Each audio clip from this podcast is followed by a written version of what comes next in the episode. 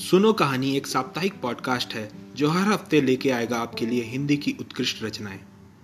सदाबहार कहानियाँ जो आपके दिल को छू जाएँ और यादगार किस्से जो आपको चीज़ों को देखने का दें एक नया नज़रिया।